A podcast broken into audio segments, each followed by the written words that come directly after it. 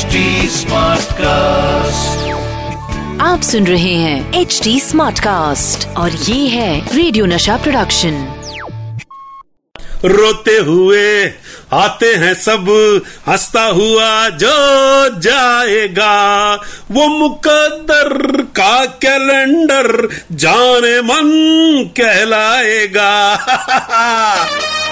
The फिल्मी calendar show.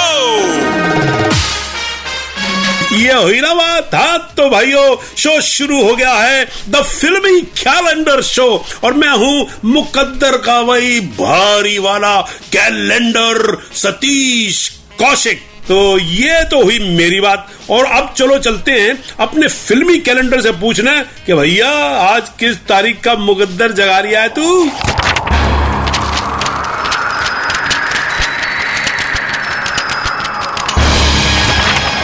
दोस्तों, आज कैलेंडर ने हड़बड़ा के, फड़फड़ा के जो तारीख निकाली है, वो है उनतीस नवंबर उन्नीस सौ अड़सठ।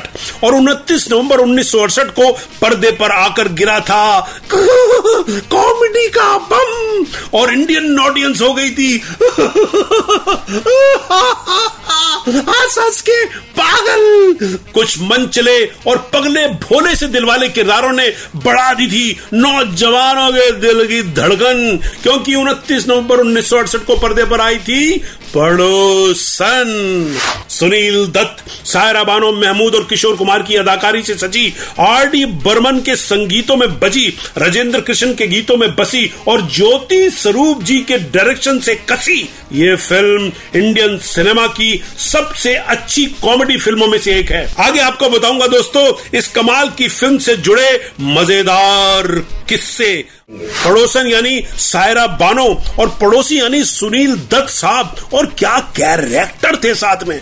महमूद भाईजान केस्टो मुखर्जी, मुकरी, राजकिशोर, सुंदर, दुलारी और ओम प्रकाश। और क्या रंग जमा था इस फ़िल्म में, इन सब के हंगामे से, कि आज भी लोग इसे याद करते हैं। मगर दोस्तों, मैं आपको बताऊँ कि ये शानदार फ़िल्म असल में एक बंगाली फ़िल्म का रीमेक थी, जो बेस थी एक बंगाली कहानी पर। इस फ़िल्म को कन्नड़ और तेलुगु भाषा में भी बनाया गया था, और फिर इसे महमूद भाईजान ने हिंदी में बनाया। इतने सारे राज्यों में घूमी है ये सुपरहिट पड़ोसन। मगर दोस्तों, मैं आपको बताऊँ कि इस फ़िल्म में गाने को लेकर मन्ना डे साहब नाराज़ हो गए थे और उन्हें बड़ी मुश्किल से गाने के लिए राज़ी किया जा सका। दरअसल, मन्ना डे बहुत सीनियर सिंगर थे और किशोर दास से बहुत बड़े थे। साथ ही वो क्लासिकल संगीत के महारथी भी थे। फ़िल्म की सिचुएशन के मुताबिक, उन्हें क्लासिकल सॉन्ग गाते हुए भी किशोर दास से हारना था। और यही उन्होंने कहा, मैं नहीं गाऊँगा। ऊपर से फ़िल्म की कॉमिक ऊट पटांग सरगम ने भी उन्हें गुस्सा दिला दिया था मगर महमूद भाईजान ने उन्हें मना लिया क्योंकि मन्ना डे साहब ही महमूद साहब की परमानेंट वॉइस थे। फिर तो बस वो जादू हुआ वो जादू हुआ कि आज भी इंडिया याद करता है। मगर मैं आपको बताऊँ दोस्तों कि इस फ़िल्म में मोहम्मद रफी साहब का भी गाना था। हालाँकि वो आपको फ़िल्म सीडी या ऑडियो या रिकॉर्ड में या नेट में नहीं मिलेगा। हाँ, तो कहा आता है वो गाना? वो गाना फ़िल्म में ये अंदर की बात है। दोस्तों, इस कमाल की फ़िल्म को याद किया जाता है महमूद भाईजान के गजब के परफॉर्मेंस के लिए, किशोर दा के गजब के परफॉर्मेंस के लिए। यहाँ मैं आपको बताऊँ कि किशोर दा का निभाया गया कैरेक्टर असल में उनके रिश्तेदार क्लासिकल सिंगर धनंजय बनर्जी और म्यूज़िक कंपोजर खेमचंद प्रकाश से इंस्पायर था।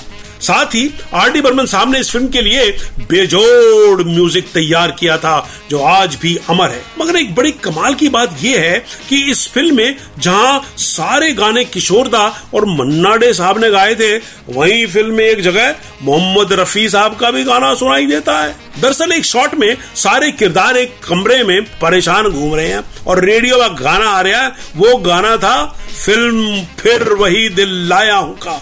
हाँ चल में सजा लेना कलियाँ। ये वाला गीत। हालाँकि ये कोई बड़ी बात नहीं है, मगर जिस तरह जिस जगह वो गाना अचानक से आता है, एकदम ध्यान खींच लेता है। यही तो है बड़े बड़े कलाकारों की बात। Thank you all team of Padosan कि हमें कितनी प्यारी फ़िल्म दी है आप। अगर आप में से किसी ने पड़ोसन नहीं देखी तो आज ही देखिएगा, मुझे मालूम है, आपके दिमाग में जो ख्याल आ रहे हैं ना, मगर मैं फ़िल्म की बात कर रहा हूँ, समझे? हाँ। तो फ़िल्म पड़ोसन देखिए और सबके साथ देखिए और खूब हंसिए।